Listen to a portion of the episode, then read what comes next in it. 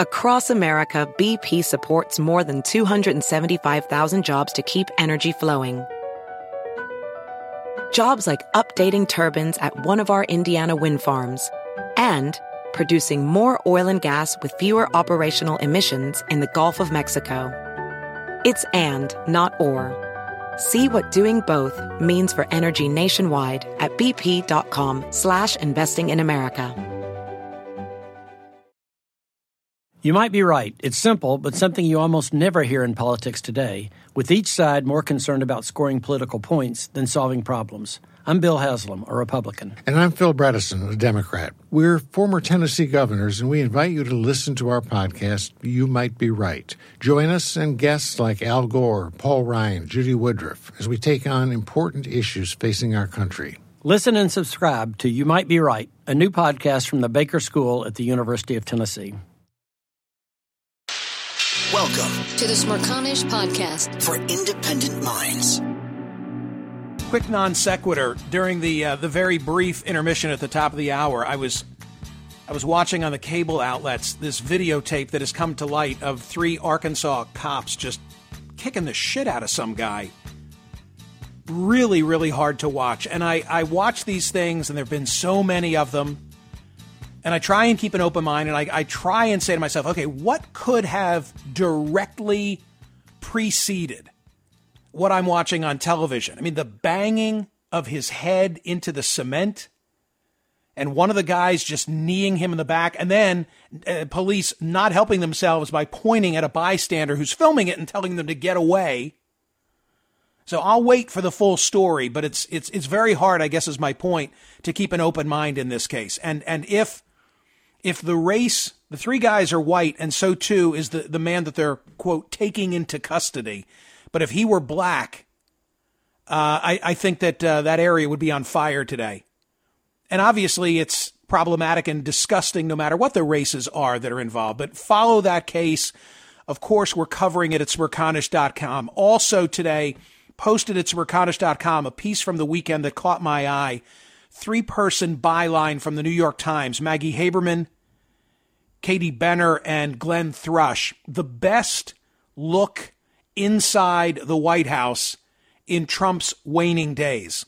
And of course, with relevance to the documents that ended up at Mar a Lago, this is Glenn Thrush. Hey, Glenn, thank you so much for being here. Take me into the Oval Office four days before he leaves and paint the picture. What would we have seen?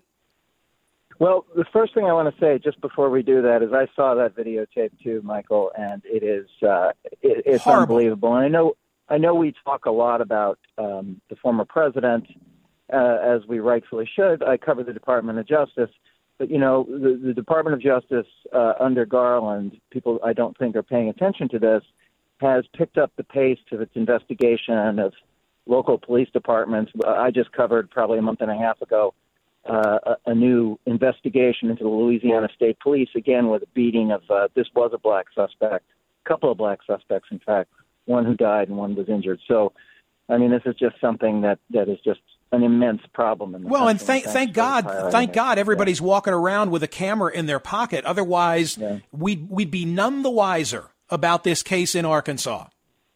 No, and there was another. There was another, and I'm sorry, I'll, I'll get to Trump in a second. But there was another incident occurred in which a, black man was detained on his front lawn. I mean, we're just this. Uh, you'd think that with this constant vigilance, this would be abating, but it just it just isn't. Um, so so anyway, the the four days before Donald Trump, I take you back uh, in the annals of history.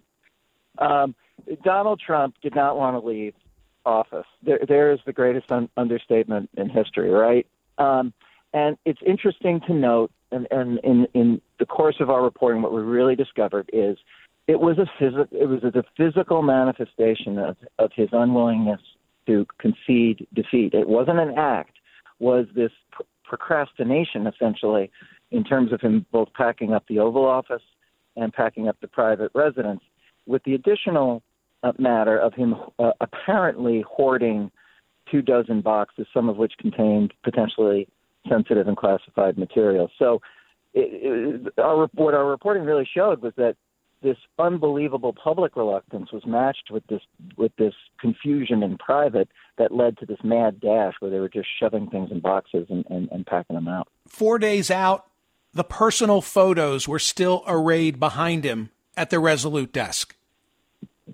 Well, you know what's funny? The bookend on this, Michael, is I, I went into the Oval. It had to be February, March of 2017 and all he had was the picture of his dad, Fred Trump, there. And I remember going back again six weeks later, there was just Fred Trump there. So he accumulated over the years.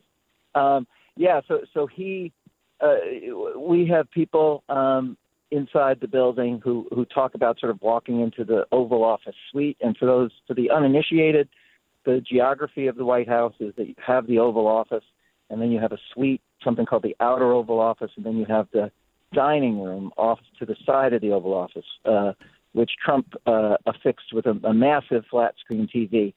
Uh, and it's and the that dining room is really where he did most of his work. The Oval Office and the Resolute desk was much more of a show place, so there wasn't really much going on in the Oval.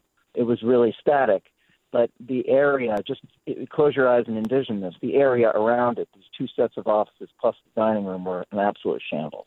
I mean, I, I was only in the Oval Office with him once, and to your uh, account, it was pristine. You could you could have eaten off the Resolute desk because I guess he didn't do any business there.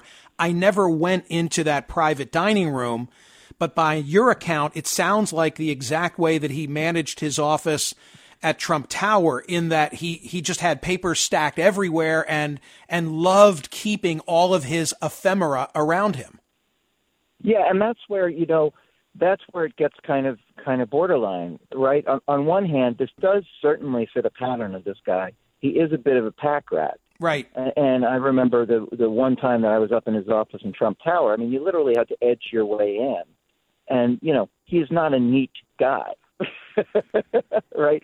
I think the areas around him, kind of the ceremonial spaces, tend to be maintained and manicured, and and he doesn't sort of abide that kind of sloppiness in other people.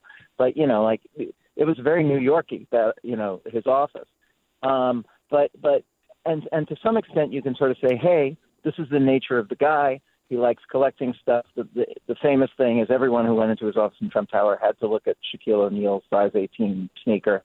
Um, but you know, and and he clearly viewed that way, uh, viewed some of the material that he took back with him, Kim Jong Un's letters, uh, perhaps uh, President Biden's letter to him, but the, the the contrast that with what we have seen in terms of the public documents filed by the Department of Justice, the unsealed search warrant, which indicates that there was sensitive uh, and, and potentially classified material in there. So so, on one hand, yes, this fits a certain pattern that he has had throughout his entire career, but the real unknown here is what was that other material and why was it there, um, and, and how sensitive was it? I'm left wondering after reading your piece whether he was even aware of what he was maintaining control of at Mar a Lago. In other words, it, it seems like it was so slapdash, so haphazard that I wonder if you had said to Trump before the search warrant was executed, do you even know what's in the boxes that are still at Mar-a-Lago? Would he have had an answer? Do you do you think he would have had an answer? I think he would have had an answer. I don't think he would have been able to say it with great precision, but I think you know Donald Trump is somebody who tends to control his own environment. I mean, he clearly, you know, he, he does not necessarily he is not attentive necessarily to detail, but he is attentive to possessions. And so anything that he would have kept in his own personal possession, I presume he would have at least had a general idea of it. And, and Michael, I want to add one other thing here. You know, this is not done in a vacuum. The, the White House is is not, uh, uh, you know, is not sort of a play space. There are protocols and rules. The, the the thing about being president, I remember talking with Obama and Denis McDonough about this during Obama's per- period in office is the, it's a very structured environment. Now, Trump brought a lot of entropy into that, but there were still processes in place. And the two individuals who were responsible for ensuring that material went back to the National Archives are very simple to identify. Mark Meadows, his chief of staff, who didn't do very much, and in fact, we report moved very much in the opposite direction by trying to hand over crossfire hurricane materials to a sympathetic journalist. Uh, and Pat Cipollone, his counsel. And, and and in terms of culpability, I think what our reporting kind of kind of showed, and there might be future reporting that undermines this, this conclusion I'm about to make, is is that Meadows was really the one who was more inattentive. Cipollone had a lot on his plate um, as counsel, and not only that, Cipollone was not in regular communication with Trump in the last couple of weeks because Cipollone, quite frankly, wasn't telling Trump what he wanted to hear about the outcome of the election. And Glenn, so, so yeah, I was going to say simply stated, like none of this stuff is his, right? It's all it's all the possession of the United States government. Obama may have left him that traditional note just like he left for Biden, but it's not Trump's possession. Absolutely not. And look, here's the thing that's really what I found most striking. So I started calling around. You know, I, I covered the White House for, for almost a decade, and and you know, uh, people were sort of comparing um, Trump's behavior towards the end with Obama's, and that's fine, right? But what I wanted to know is how did it compare with other people in the, in the administration, particularly Mike Pence.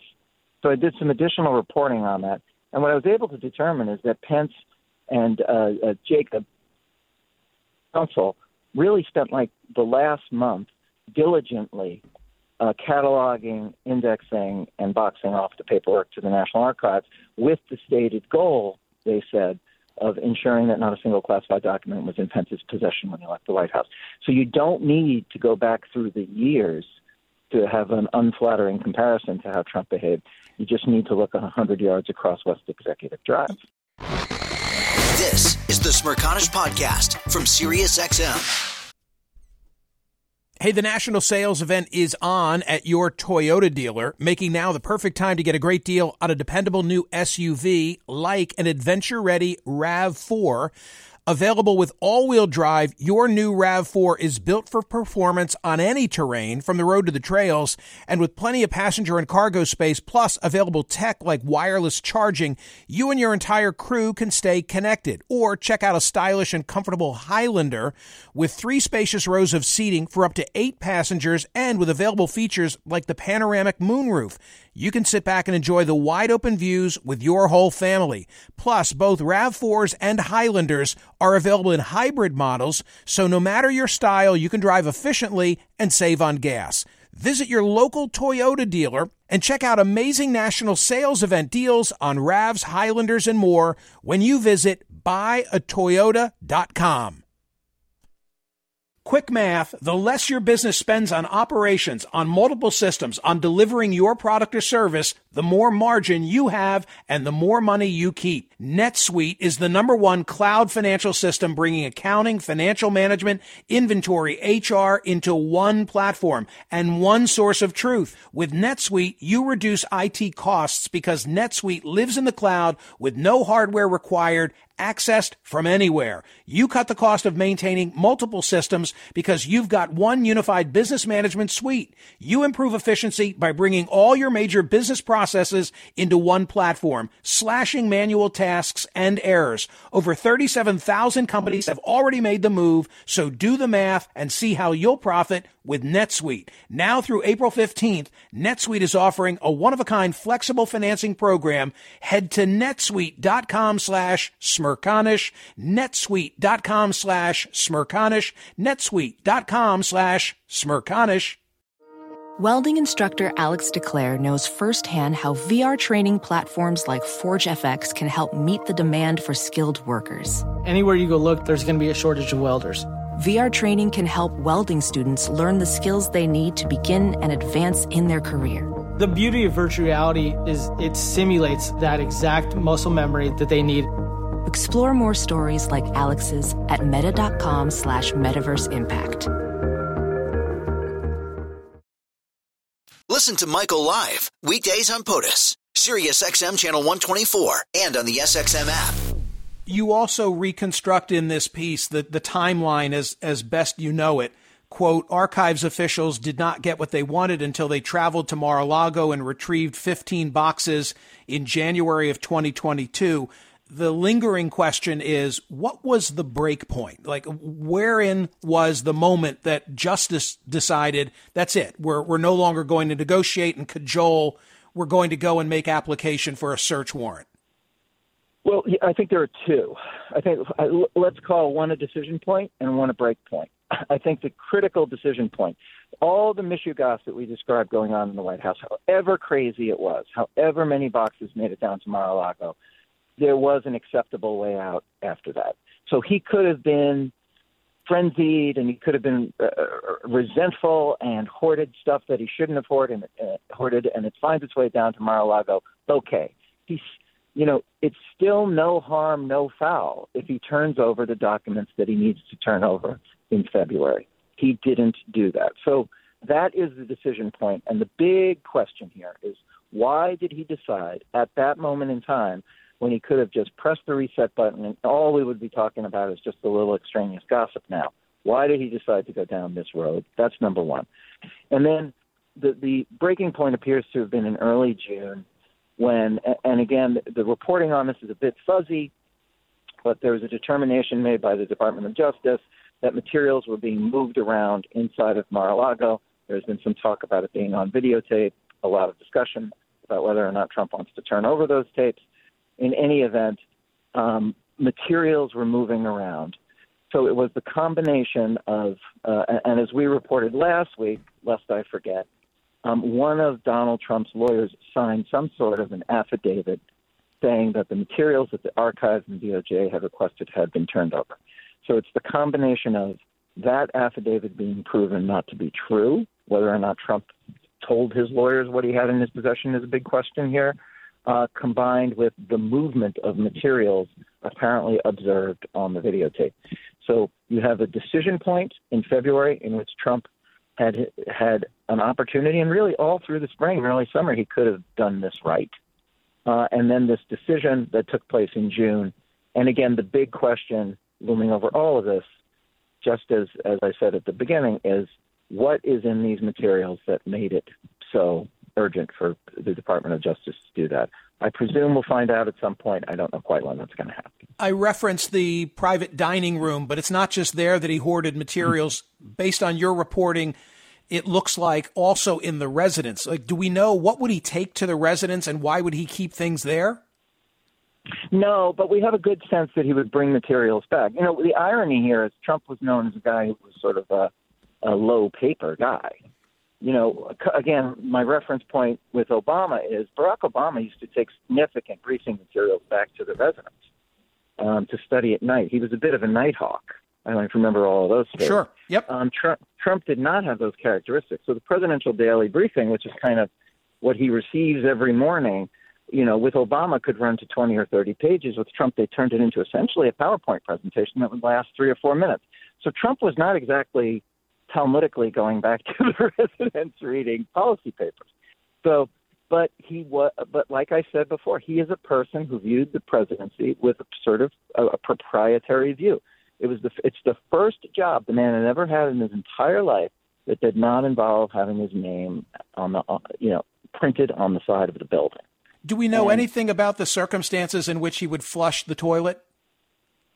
Um, Maggie Haberman has done some good reporting on this. You know, we early on in in his term, uh, he would he would often rip papers in half, particularly his own notes. And again, uh, referring him back to his history, remember who his legal mentor was. It was Roy Cohn, the famous Washington and New York fixer who got his career started on the McCarthy Committee in the 50s, who counseled him on how to deal with litigation. Donald Trump, that's the other thing I want, I think listeners really need to understand. And this is where things get interesting. Donald Trump views law courts as being his home turf. He files a lot of litigation. He has been sued dozens of times. He feels that he has the capacity to operate in that environment. He goes through lawyers, you know, we've been, I think a lot of outlets have been putting together rosters of how many lawyers he's had work, working for him over the last five years. It is staggering. So Trump has a sense that he has some mastery over this process. I think what he what he's beginning to understand is that a department a determined investigation by a United States Department of Justice is something very different than he has dealt with in the past.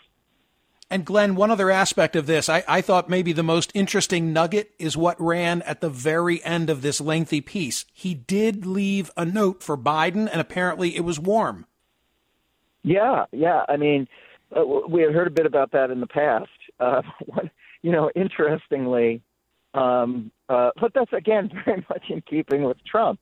We saw some reporting, uh, was it over the weekend or late last week, that he attempted a rapprochement with Hillary Clinton. And having covered the Clinton campaign extensively in 2016, I can tell you that wasn't going to happen.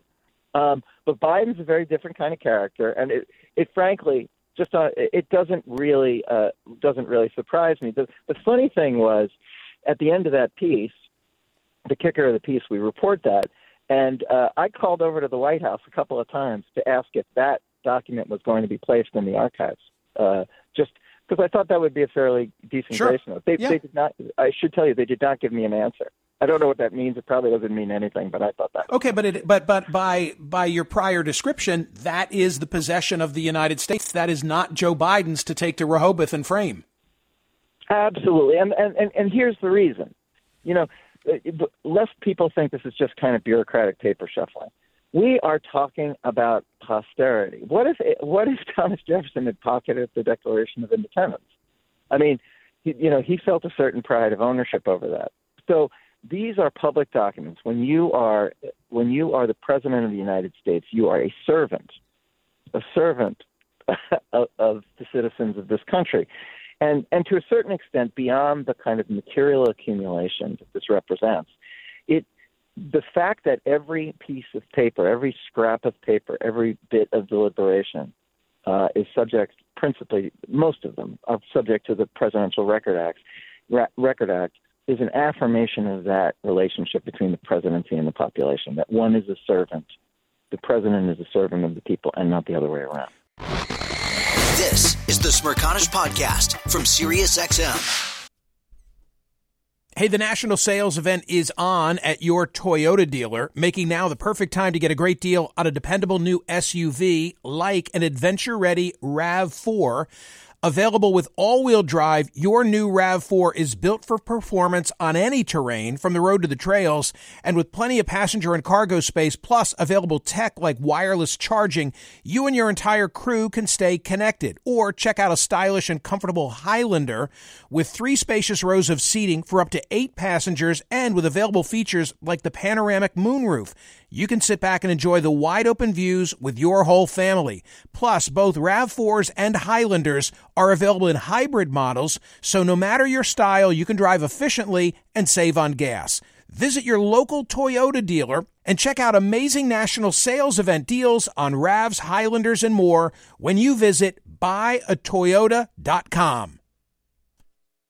Quick math, the less your business spends on operations, on multiple systems, on delivering your product or service, the more margin you have and the more money you keep. NetSuite is the number one cloud financial system bringing accounting, financial management, inventory, HR into one platform and one source of truth. With NetSuite, you reduce IT costs because NetSuite lives in the cloud with no hardware required accessed from anywhere. You cut the cost of maintaining multiple systems because you've got one unified business management suite. You improve efficiency by bringing all your major business processes into one platform, slashing manual tasks and errors. Over 37,000 companies have already made the move, so do the math and see how you'll profit with NetSuite. Now through April 15th, NetSuite is offering a one-of-a-kind flexible financing program. Head to netsuite.com slash smerconish, netsuite.com slash smerconish, netsuite.com slash smerconish. Welding instructor Alex DeClaire knows VR training platforms like Forge FX help students master their skills. There's a big learning curve with welding. Virtual reality simulates that exact muscle memory that they need. Learn more at meta.com slash metaverse impact. Listen to Michael live weekdays on POTUS, Sirius XM channel 124, and on the SXM app. One final thing. I, I wondered because I, I've you know, we've speculated a lot and I've, I've had untold conversations, untold number of conversations with listeners where we wonder why did he hang on to things? Um, I wondered if maybe he had an eye toward a Trump presidential library. You never read anything about Trump planning a library. Do you have any reporting on that? No, none whatsoever. And and and again, harkening back to harkening back to the end of the Obama administration, I mean, the the final six months of the Obama administration was was about the establishment of the of the Obama Library. I mean, the the, the you could you can almost argue that the presidency's principal focus towards the end. And I should point out one little ironic tidbit, not really ironic, but interesting tidbit, is that the individual who was responsible for that process, archiving material in the administration, moving it over moving it over to the Obama Foundation, was none other than Dana Remus, who became uh, Joe Biden's first counsel in the White House. So the person who was in charge of that was the person who was on the receiving end of Trump's uh, of Trump's chaotic transition. But um, no, nothing. Haven't heard a single tick about it. That was a great report. Thank you so much, A, for writing it, and B, your willingness to come on and, and flesh it out. I'm much obliged. Great talking to you. It's Glenn Thrush from the New York Times, ladies and gentlemen. The, the end of the piece, as I referenced, it says this That afternoon, Mr. Biden arrived in the Oval Office and found a letter waiting for him in a drawer from Mr. Trump. It was two large pages with Trump's distinctive handwriting visible to an aide watching Biden read it. The new president remarked that Mr. Trump had been more gracious in the letter than he'd anticipated it was one of Mr. Biden's first records that will have to be turned over to the archives. On the political significance of all of this, I direct you to Mike Allen at Axios, who talks about several new polls that show a rallying effect for Trump. Again, the data that came out in the last couple of days, you can slice it and dice it to advance most any cause, but here's the way that Mike Allen presented it. A poll released last week from St. Anselm College in New Hampshire shows Trump once again in a commanding primary position over DeSantis, 50 to 29. In June, a University of New Hampshire poll was the first in a wave of surveys to show DeSantis with momentum against Trump. DeSantis and Trump were statistically tied. So in June, in New Hampshire, they were statistically tied. Now, it's Trump over DeSantis 50 29. And then the NBC News poll, which came out this weekend, asked GOP voters whether they're more of a supporter of Trump or of the Republican Party. More for Trump or more for the Republican Party. Trump support spiked. 41% said they support Trump more than the party. That is a gain of seven points over the course of this summer. In May, 58% of Republicans said they identified more with the party, 34% with Trump. Bottom line, these polls reflect the Republican mindset of the more they hate him, the more I love him. An effect that Trump instinctively recognizes and exploits. That's the whole Peter Wehner argument. Remember when Peter was here uh, on the heels of publishing in the Atlantic and saying that it's it's changed now. It's it's not so much that people for Trump are for Trump, they are in opposition to all those forces. New York Times, CNN, you know, AOC, Pelosi, Schumer, et cetera. It's, it's because of the perception of who's against him that people are rallying around him. And of course, I remind you, and you don't need the reminding, that as soon as that search warrant came to light, who was one of the first people to come to his aid publicly and to rail against the execution of the search warrant? It was none other than Ron DeSantis. The Smerconish Podcast for independent minds. Listen to Michael Smerconish live weekdays from 9 a.m. to noon East on Sirius XM's POTUS Channel 124 or anytime on the SXM app. Connect with Michael on Facebook, Twitter, YouTube, and at smerconish.com.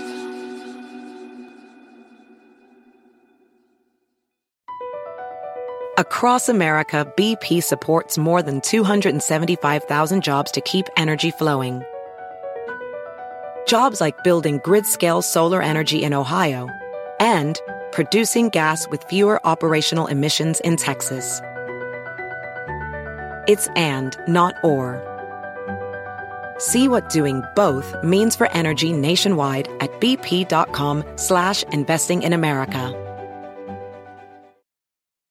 Can you remember a time when you thought someone you disagreed with might actually be right? In the new podcast, You Might Be Right, former Tennessee governors Bill Haslam and Phil Bredesen pose that question to guests like Paul Ryan, Al Gore, and Judy Woodruff. Come for the stories, stay for the substance and expert insights into some of the most challenging issues facing the country, including affordable housing, crime, and education. Listen to You Might Be Right a new podcast from the Baker School at the University of Tennessee, available wherever you get your podcasts.